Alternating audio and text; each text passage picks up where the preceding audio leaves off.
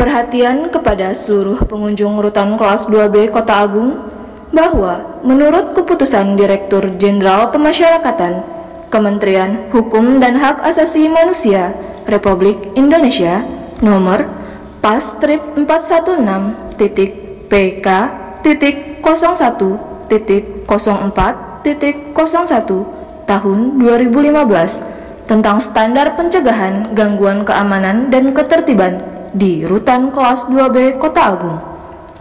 Barang-barang larangan yang tidak boleh dibawa masuk oleh pengunjung antara lain 1. HP atau alat komunikasi 2. Alat foto dan perekam suara 3. Senjata api dan senjata tajam 4. Jaket dan topi 5. Celana pendek atau rok pendek 6 narkoba 7. Minuman keras 8. Makanan dan minuman dalam kemasan kaleng atau botol kaca 9. Barang-barang dari besi atau stainless 10. Barang-barang lain yang dapat membahayakan Barang-barang larangan yang telah ditetapkan tersebut agar dititipkan di loker yang disediakan oleh Rutan Kelas 2B Kota Agung Selama kunjungan, para pengunjung wajib menjaga keamanan dan ketertiban